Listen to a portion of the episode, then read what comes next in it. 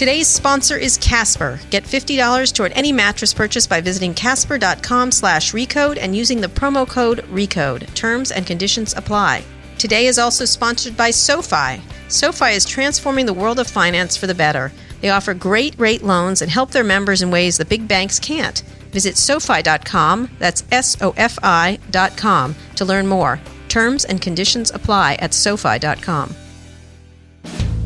Recode Radio presents Recode Decode, hosted by Kara Swisher, powered by digital media.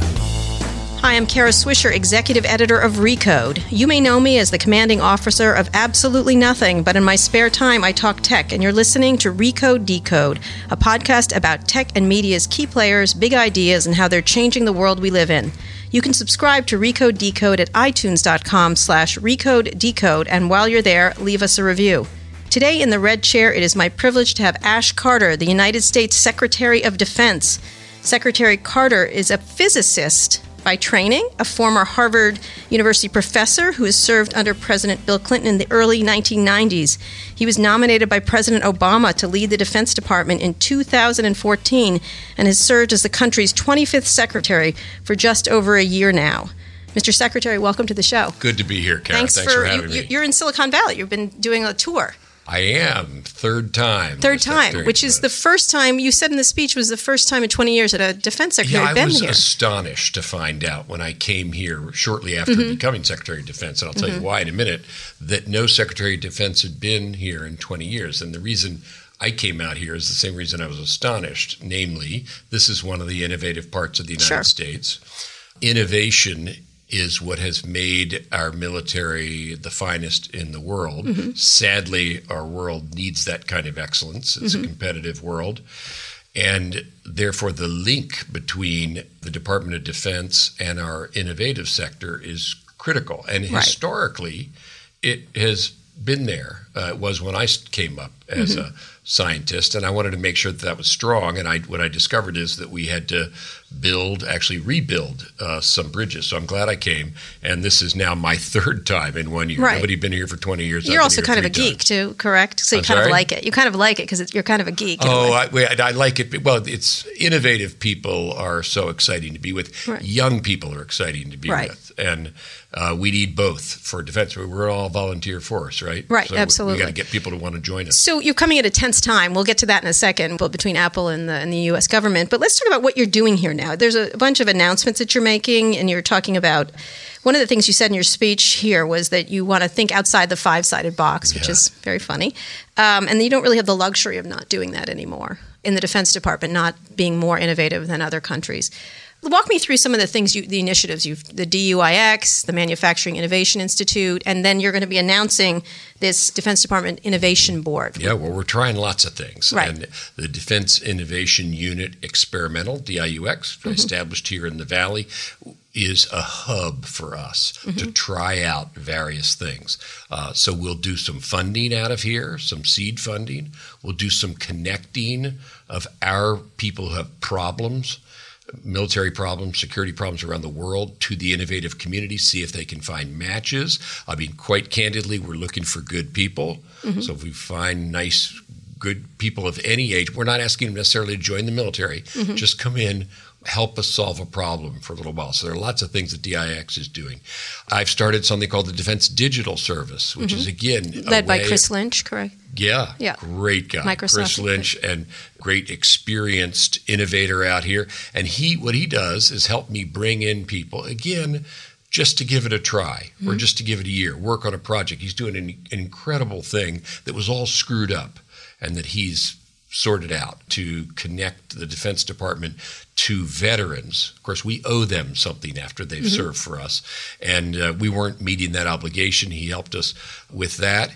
I'm going to do something that I'm really excited about this week, which is start a defense innovation board Okay. to continually advise me and the department Mm-hmm. on how to be innovative. Eric Schmidt We've heard of of. Alphabet, Yeah. yeah. Eric has, and I'm very grateful to him, agreed to be the first chairman of the Defense Innovation What Board. does that mean? I always call him the inevitable Eric Schmidt, but go ahead. Well, what does that mean? What does that mean that he's Uh, well, he's innovative himself. Yes, he is. Uh, he's willing to contribute his time to Mm-hmm. security affairs, and, and I think he recognizes that without security, there's nothing else. People can't do all the other wonderful things that we like. We want to have new ideas, new technology, new freedoms, new capabilities. None of that's possible if you don't have security. Sure. And that, that doesn't come for free. He's willing to spend some of his time. And what do you want from him? What is your, your goal? I want him to get some of the other brightest people and tell me, and by the way, my successors and my successors' successors and so mm-hmm. forth, as Secretary of Defense, how we can better connect to innovation, mm-hmm. make better use of it, including changing ourselves because I know I've been around the Defense Department for a long, a long time, time yeah.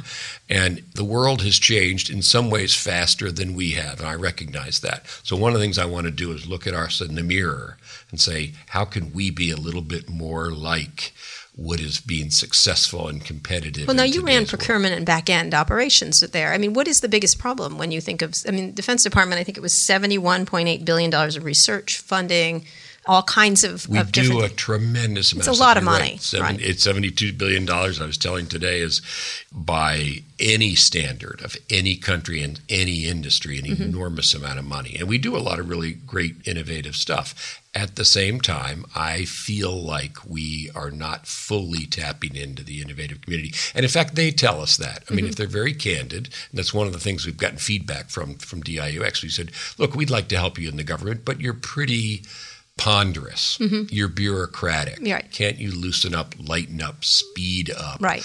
Uh, and I, I, think we have to do that. Why can't the government do that? I mean, it's obviously been seen in other departments. there's no good excuse for it. I'm not going to give any excuses mm-hmm. uh, uh, for it. We have to do better, and we will. I mean, you do always have to say, Kara, it is the taxpayers' money. Mm-hmm. So it's not our money, so it's not ours to give away. But what the taxpayer wants is efficiency and they want to be the best in the world. And we can't do that if we're slow or stodgy or old fashioned. So where we are like that, we're not like that everywhere, but where we are like that, we've got to, got to, got to to uh, change. So the Defense Innovation Board will help me think that through. We're doing some things that have never been done in the government before. For example, uh, we're going to do a bug bounty right in the right. Office of the Secretary of Defense and invite people. So they want, a lot of companies want them to hack you to come and hack mm-hmm. and see if they can get in, and we'll make sure it's that's safe and doesn't interrupt our operations. But like companies, don't you want them to interrupt your operations to well, see what they well, can do? Well, I want to see whether they can, mm-hmm. and a lot of companies do this mm-hmm. also. Sure. And in that way, they learn their own vulnerabilities Mm-hmm. essentially for free because people are coming to uh, have at them for sport. Uh, and in, we'll see how secure we are and where we aren't. We'll stop whatever's going on sure. uh, before it has any effect on us. But we'll learn about vulnerabilities that we otherwise. And you're going to do a Shark Tank like thing. I did a is... I did a, a Shark Tank today with some companies that DIUX brought in, and it was really fascinating. What was the one that me. you thought was interesting? Yeah, I'm sure I wasn't as interesting as the other Ashton mm-hmm. uh, who does Shark Tank, but at any rate, I tried. But for me, it's a huge amount of fun because there's a company that does unmanned surface vehicles. Mm-hmm. Fascinating, lots yeah. of different applications, uh-huh. including for security, uh, big data, visualizing mm-hmm. people, drone, security, a technology drone? people. A sail drone, is that correct? Yes, the sail drone was the unmanned surface vehicle, which, which... is a tremendous mm-hmm. thing. And you can think of lots of applications that would make for a better our ability to provide freedom of the seas, mm-hmm. which is a big deal for commerce right. and innovation. So, when you're trying to make these relationships with Silicon Valley, right now there's a lot of tension, obviously, which we're going to get to next. Are you going to try to be the friendly part of government as opposed to sort of the, the tension?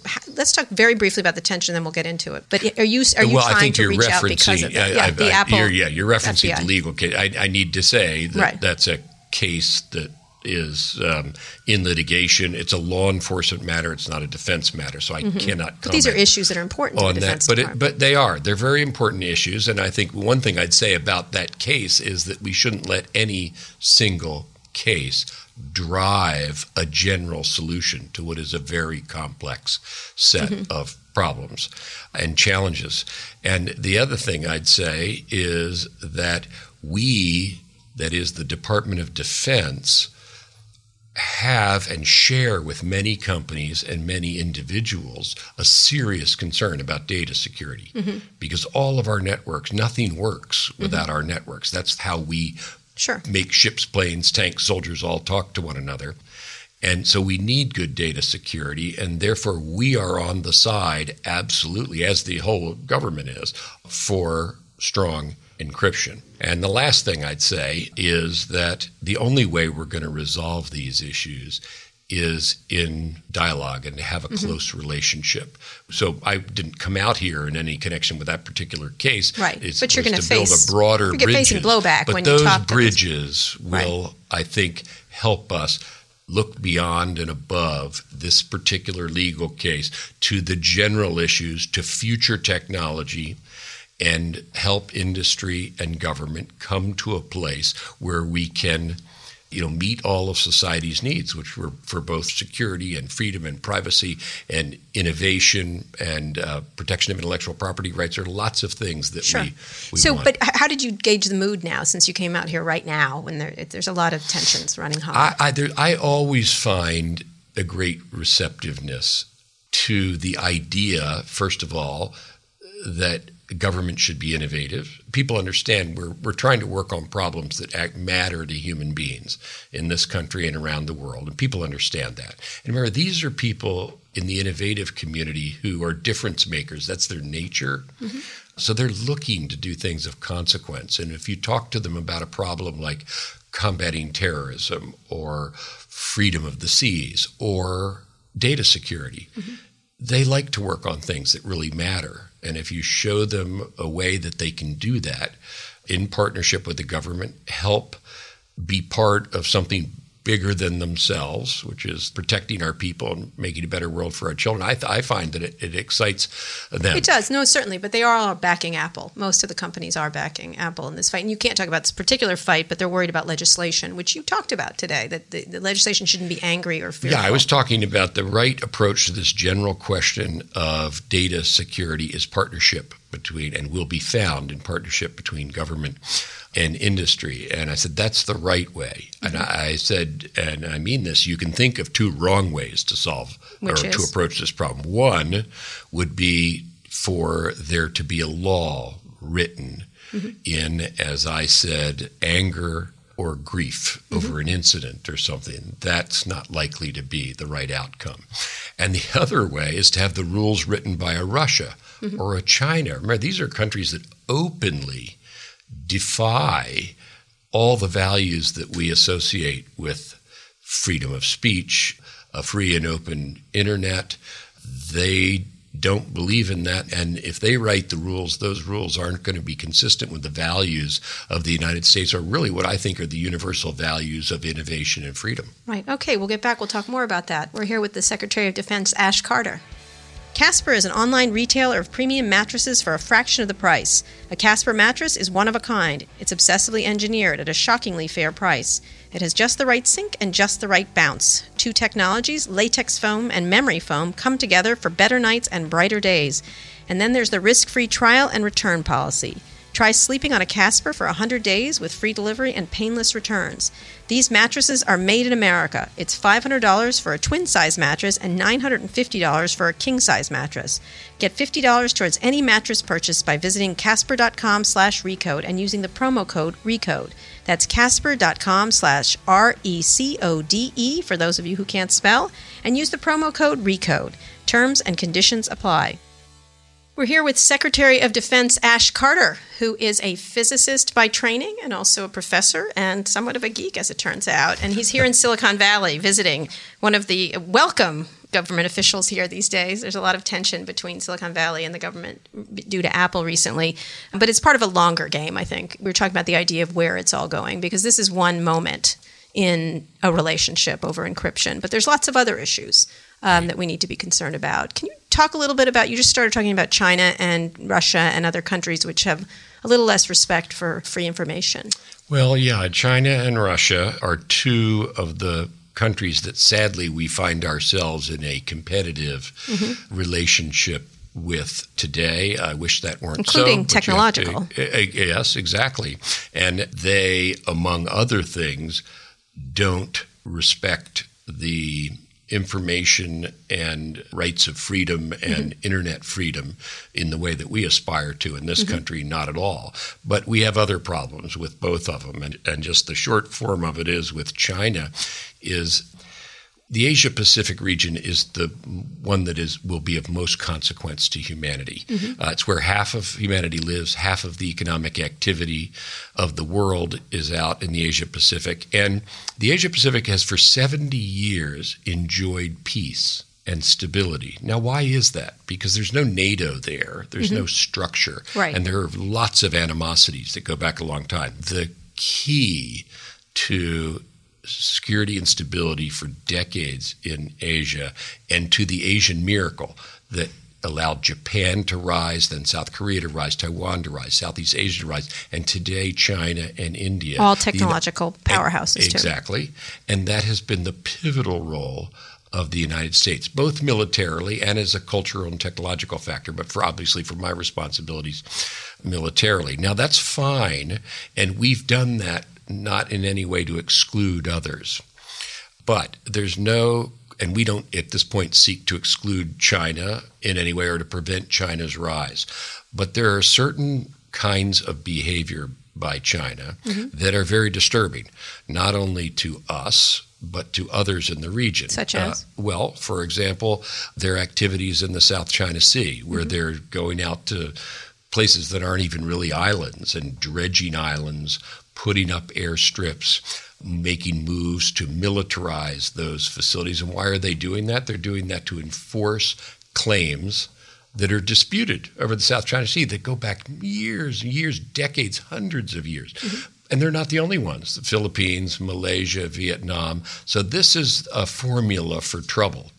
And freedom of the seas is incredibly important. That is the artery through which most of the world's commerce flows. So we, the United States, and through and the United States Navy, mm-hmm. have long been an anchor of freedom of navigation in that area. And so we're looking with. So you're talking with, about analog navigation. There's also issues around technology, uh, the inability to get through technology there or to control technology. Well, yeah, it goes both ways in China. On the one hand, they don't respect intellectual property rights and have been pilfering American intellectual property for quite some time.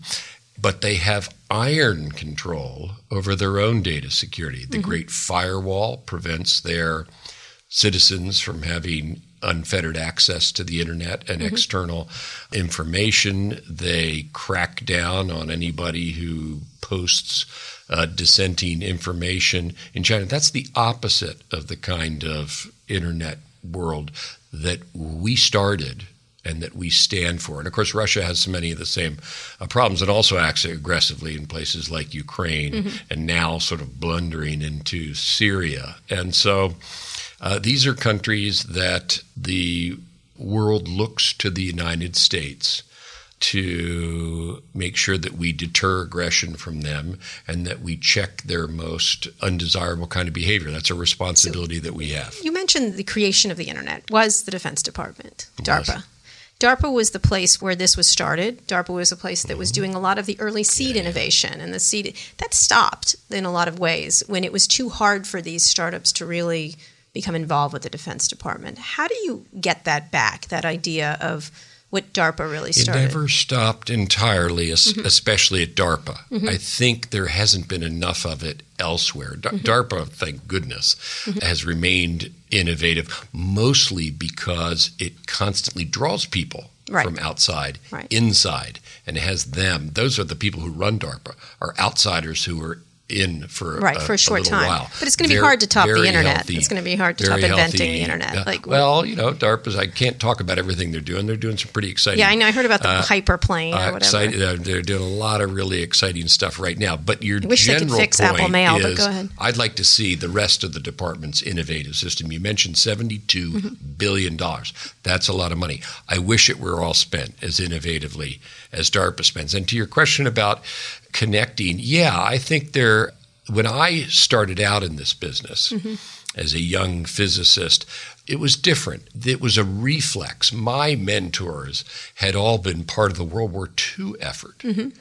So it working with the Defense Department was kind of ingrained in them, mm-hmm. and they gave you the teaching that if you had this special knowledge, you also had a responsibility to your fellow citizens to use it. Mm-hmm. So that was kind of an instinct. It, it, today, we just have to recognize the tech community doesn't have as many natural no, ways of connecting. Right. Why is it? Are there too many big Defense Department, procure, you know, the, the, the, bigger companies that you deal with, or is there not inroads? In, well, one, if you're a startup, the, there's just no way you'd think about yeah, I mean, it. look, we appreciate everybody who works in the private sector for defense because remember, this isn't the Soviet Union. We don't mm-hmm. actually build anything in the Pentagon. Mm-hmm. I always tell people, remember, we don't build anything in here. Right. Right. All of our terrific systems are built by private industry. Mm-hmm. And we do have great big companies that work for us. But one of the things we have to guard against is having our suppliers be the ones who are who know how to jump through the government's hoops. Mm-hmm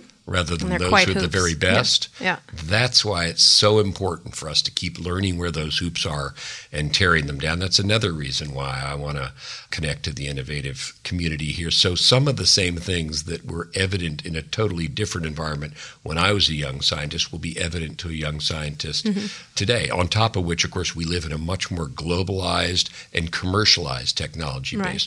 When the well, it's easier to be commercialized. It's easier for a small startup to commercialize themselves than work for the government. It's almost I don't yeah, hear anybody. I, well, yeah, I'd, I wish they were more similar. Mm-hmm. So I'd like to be as easy or approaching as mm-hmm. easy mm-hmm. for a young company to want to work for us. But we do have some of them working for us, but we also watch closely and we grab them, grab people from them, try to get them interested in our mission. Maybe they'll start working on our problem. Maybe they'll develop a product that meets one of our needs. The only way to test that is to reach out to them, get to know them, and us to know them, and that's what's been the, the attitude on your visit here. Do they want to like, yes, please, I'd love to work for the Defense Department, or mostly they seem to want to make commercial things. I don't think people, I don't think necessarily working for the Defense Department or being a government employee or joining the military necessarily is, and that's not necessarily what I'm asking people to do. Right.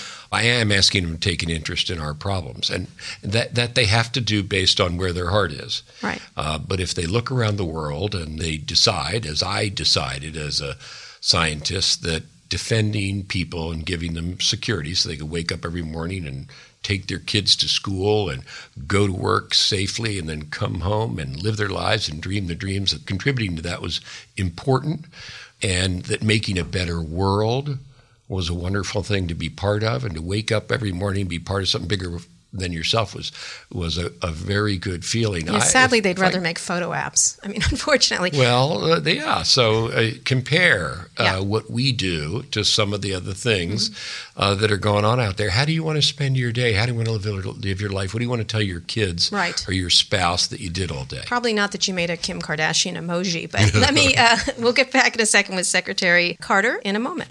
Are you an entrepreneur or startup looking for legal help with your financing, acquisition, or incorporation? If so, then you should consider checking out Walker Corporate Law. Walker Corporate Law is a different kind of law firm. Unlike traditional law firms, they have lawyers with 10 to 25 years of experience, which means that you're getting personal attention from a senior lawyer, not a junior lawyer getting on the job training. They also encourage fixed fees because they believe that when lawyers bill by the hour, it rewards inefficiency. So check them out at walkercorporatelaw.com or you can call the founder, Scott Walker, at 415 979 9999. That's walkercorporatelaw.com or 415 979 9999. We'd also like to thank SoFi. SoFi is a new kind of company that's about to send shockwaves, hopefully the good kind, through the financial world. They've decided that banks aren't going to fix banking, so they've brought some smart thinking to the table. Unlike big banks, SoFi is progressive, nimble, and innovative. They don't judge their members based on a FICO score. Instead, they look at their potential, and if they show promise, they back them for life. And because SoFi is totally unlike a bank, they can provide services and rates that banks can't. So if you're looking for a financial partner that does a whole lot more than finance, visit SoFi.com. That's S O F I.com. Terms and conditions apply at SoFi.com. We're here with Ash Carter, the Secretary of Defense, and he's in Silicon Valley making friends, trying to make friends at a very tense time for Silicon Valley and the government, but at the same time, both sort of need each other. Um, I'm going to read from your speech really quickly, and then I want to talk about where you think weaponry is going, where you think war is going, because it's one of the issues uh, I think that people think about. When someone orders an iPhone, they buy a device that brilliantly harnesses breakthrough technologies that were seeded by DoD and government investments, from multi touch to iOS's Siri. Chances are they order it using the internet that DoD, industry, and academia help create together. The phone gets packaged in Asia, then shipped over an ocean. Our Navy patrols to ensure that shipping goes unimpeded.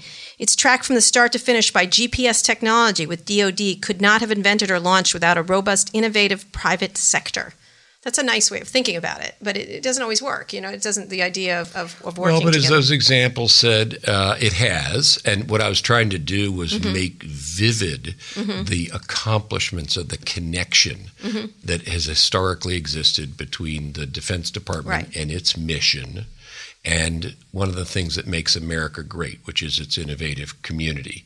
And by giving those historic examples, I'm hoping that my audience was mm-hmm. understanding what I'm trying to do to for the through. future. The next GPS exactly. or the next thing. So let's talk about where that's going next and where war and weaponry and defense is going next. Obviously, encryption, there's a lot of cybersecurity, cyber wars, where a lot of mm-hmm. people feel the next war is going to be fought all over the internet. Some people are interested in the drone technology and some are disturbed by it. And then there's autonomous vehicles. There's the idea that maybe there don't have to be soldiers, there can be robots and stuff, all kinds of ideas. Where, how do you think about this? Is there a group at the Defense Department that thinks about how war is going to be fought in the next? There are, there are, and we think about both our own plans and how mm-hmm. we would respond to hypothetical situations. By the way, I'm going to be doing a war game while I'm out here mm-hmm. with some innovators to ask ourselves exactly that question how do we respond to, to a, a hypothetical future situation in this case a cyber attack so we need to be thinking and we need to be investing along those lines you mentioned cyber obviously people will try to attack our systems us, and infrastructure. Our systems, because that's one of our strengths. So mm-hmm. that's why cybersecurity, including encryption, are so important to us. But where we have an enemy like ISIL mm-hmm. in Syria and Iraq, which is a major preoccupation of mine, mm-hmm. has to be a major commitment, uh, which is to defeat ISIL in Iraq and Syria first and foremost as quickly as possible. I'm looking at every possible way that we can accelerate the defeat of ISIL because it's through actions and also cyber actions. Indeed. Right. So we are obviously using airstrikes. We're using ground forces, mostly mm-hmm. provided by locals, but mm-hmm. strongly enabled by us, including our own people on the ground. We're equipping, we're training, and so forth. But we're also using cyber tools in Iraq and Syria mm-hmm. to black out the command and control networks mm-hmm. of ISIL to make them wonder and doubt their ability to coordinate their activities. And so we will, I'm confident of this, take back uh, the territory that ISIL now occupies from this evil group. Uh, we're combating it everywhere else mm-hmm. uh, around the world, and I'm confident we'll win, but we need to win quickly. And cyber, yes, will be one of the tools, one of many tools do we use to do you feel that. they have used cyber tools well? I mean, yeah, well, they, they yeah, they're the first social media, social media terrorist group. Remember, Al Qaeda was arguably the first internet. Mm-hmm terrorist group, doing mm-hmm. a lot of its research, doing a lot of its communication. But ISIL is the first social media terrorist group. It uses it both to recruit and command and control, well, also to terrorize, yeah, right, right. because people can watch with their brutality, and that frightens people, and that's the effect they want to have. And so they need to be defeated. They will be defeated there, and that's that is a major day to day preoccupation of is mine. Is there an initiative the Defense Department could do in that area? Can you push back with social media, or is that just kind of PR? Well, we do in the sense that, and we do this with some of our partners in the region who and it's hard, difficult for Americans to do this because mm-hmm. we don't live there. Mm-hmm. We're not Muslims. And obviously, that's a part of the ISIL mm-hmm. propaganda and claims. And the United States government, the United States can't speak authoritatively to that subject. Mm-hmm. So some of that counter messaging has to be done by the people who live there. And increasingly it is. Increasingly they're standing up. And not only are they fighting back, remember the forces that took Ramadi in Iraq and that will take Mosul are the Iraqis. They're the that's the Iraqi army. It's the Iraqi security forces. They've gathered themselves up and, with our help, have realized that they need to go defeat ISIL. Mm-hmm. And so the messaging war against ISIL's ideology in the end has to be won by people on whose People terrain there. it is. The war is being fought and who and who are the immediate victims of this kind of of savagery. But we enable them, we help them. And of course, where we can, we simply deprive ISIL of the ability to communicate. communicate. Uh, just like if you saw a radio station of theirs, you might bomb it. It's harder, though, with it. the internet. Yeah, you target with the internet. You can use WhatsApp. You can use all kinds of things. Last two things I want to talk about. One is space, very briefly, and then your own practices. I understand you read textbooks on airplanes. Marc Andreessen told me that. I've never seen someone who has a textbook anymore. Um, We'll finish up on that. But you also talked about space a little bit. And a lot of the internet companies, Elon Musk's and others, are really pushing Jeff Bezos, and you're seeing him this week, Mm-hmm. are pushing into space privately. I, I think that's great. It's another wave of American innovation. Space is something that has traditionally been dominated by the government and our own applications. We do that heavily. We depend upon it. That's important. But where commercial uh, opportunities are found, we want to help. By the way, we want to take advantage of that and leverage them for our own purposes. So, having a good relationship, as we have had historically, between the space innovators and the Department of Defense is really important to us in the mm-hmm. future. So, I'm glad to see this happen, and I want to be part of it. But you discussed war in space, too, the possibility of Well, yeah, sadly, in addition to using space to keep the peace mm-hmm. and make a better and safer world, there are those who are, and Russia and China, which you mentioned earlier, are among them, uh, and really the principal ones, uh, who are building anti satellite systems, basically to attack uh, satellites and uh, thereby disrupt, uh, but also create a lot of debris in space. And that's something you have to be part of too, presumably, or be involved in at least. Well, we certainly work on the defense of our own satellites to make sure that they can evade that kind of attack. Uh, we try to make sure the Russians and the Chinese realize, and this is what deterrence is about, that hey, there are consequences to attacking the United States. Uh, so don't get confused here about the fact that it's in space. And we think through what we would do under various circumstances. But you know, what we really hope is that we can get countries around the world to agree to some sort of rules of the road Up there. so that space doesn't become yet another place Right. So where you can just send up rich and the people. possibility just of send them up exactly. there on, on like Richard Branson trips or something. I want to finish up with your own tech practices very briefly. You read textbooks. Are you? What, do you Yeah. use technology a lot personally? Yeah, well, I'll tell you what, why textbooks are so. And I, to be quite honest, in the last year as Secretary of Defense, Yeah, it's you're hard for me busy. to do any kind of recreational reading. But you, Well, I don't think it's absolutely true that I but can. right. I think I find textbooks recreational. Okay. And the reason for that is you're learning something. Uh-huh. And the whole reason that book was written was to make it accessible to somebody who didn't know anything about it. Mm-hmm. Right.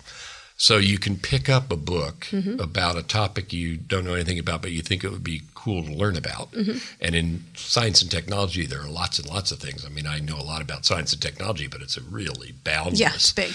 space. And you can pick up a book, and the whole reason the person wrote the book was for somebody like you. Mm-hmm. And so it's terrific. It's a very efficient way of learning new things. Yeah. So, what other tech do you use? And then we'll finish up. What are your favorite technologies? Well, I'm really restricted now Yeah. as Secretary You're not allowed to do anything. They, like, have to put you in a- yeah, in a, like, uh, a yes, silver and I try, I try to be you- extremely careful Yeah. uh, there. So No you know, private I'm, service I'm for you, back Ash to talking Carter. to my yeah, talking to my staff using paper and so Yeah. forth, and that's reasonably efficient for me. But it's just not possible. so you use a BlackBerry and stuff like that. I really very rarely Very use rarely? any kind of Wow. yeah. I really talk to people, talk to people on the phone Right. On one attached paper to the is wall. delivered to me. Right. I respond, and it may sound old fashioned, No. but in today's world, given the sensitivity of some of the Sure. kind of information that I use, even though we do have secure networks and so on, Right. I generally don't Try not to use, anything. What would you like to use? What do you look at and you go, oh, I- well, in another life, I'd use everything that you use. Yeah. It, uh, obviously makes life easier, but that's not possible for me. In not possible position. right now. When you get out, you're going to get an Amazon Echo or something. They're great. We'll see. Uh, No branding possible. No branding, no branding for you. But um, so, do you consider yourself uh, technological? I guess you do. I do. Oh, Yeah. absolutely. I mean, it's where I started in life. It's one of the windows through which I see things. It's easy for me, quite honestly, to understand Mm-hmm. those things. So that helps if I'm looking at what kind of investments we make or where warfare might be going or mm-hmm. what somebody else is doing. Now, it's only one thing. This is a big job. You're managing lots yeah. of people. You're dealing with foreign countries. There are lots of other things you got to know, and you, you basically have to teach yourself every day because something new is happening every day, and every day you're having to uh, adapt. But technology is one thing I don't have to worry about being able to understand. Well, excellent. Any last words for Silicon Valley from you? No, I just I'm grateful. Uh, please partner with us in every way. People, technology, investments. Uh, you'll find our problems fascinating. You'll find them richly, deeply rewarding. They're extremely important. And we know, I know, we can't do what we do without the innovative community. And what we do is critically important. It's all about making the world safe for all the other wonderful things that are done by the innovators out here. Great. Thank you. Mr. Secretary, it was great talking to you. Thanks for coming by. Thanks for having me. You enjoyed the interview as much as I did, be sure to subscribe to the show. Be the first to listen to future episodes or catch up on previous episodes, including some really fantastic interviews I've done with Marc Andreessen, Hadi Partovi, and Valerie Jarrett, just to name a few. You can find all these interviews and more at recode.net slash decode. And on Recode Replay, you can find my interviews with President Barack Obama and former Secretary of State Hillary Clinton, plus many more. Don't miss our other podcasts like Too Embarrassed to Ask and our newest show, Recode Media with Peter Kafka, which you can subscribe to at itunes.com slash recode media. On that brand new podcast, you can hear Peter interview the New Yorker editor David Remnick, Yahoo Sports journalist Adrian Wojnarowski, and the founders of The Skimm, Danielle Weisberg and Carly Zakin, with many more big names to come. You can find all our podcasts at recode.net slash podcasts. Thanks for listening. This has been another episode of Recode Decode. Remember to leave us a review at itunes.com slash recode decode. You can hear Peter Kafka this Thursday on Recode Media. I'll be on Too Embarrassed to Ask this Friday with Lauren Goode of The Verge, and then back here on Recode Decode on Monday with another great guest. Tune in then. This has been Recode Decode, hosted by Kara Swisher, powered by digital media. For more hard hitting interviews with insiders from the worlds of tech, media, and politics, subscribe to Recode Replay on iTunes, featuring candid conversations with leading voices like AOL CEO Tim Armstrong, Goldman Sachs' CIO Marty Chavez, the team behind the hit TV show Empire, Shark Tank investor Mark Cuban, and presidential candidate Hillary Clinton. They're all on Recode Replay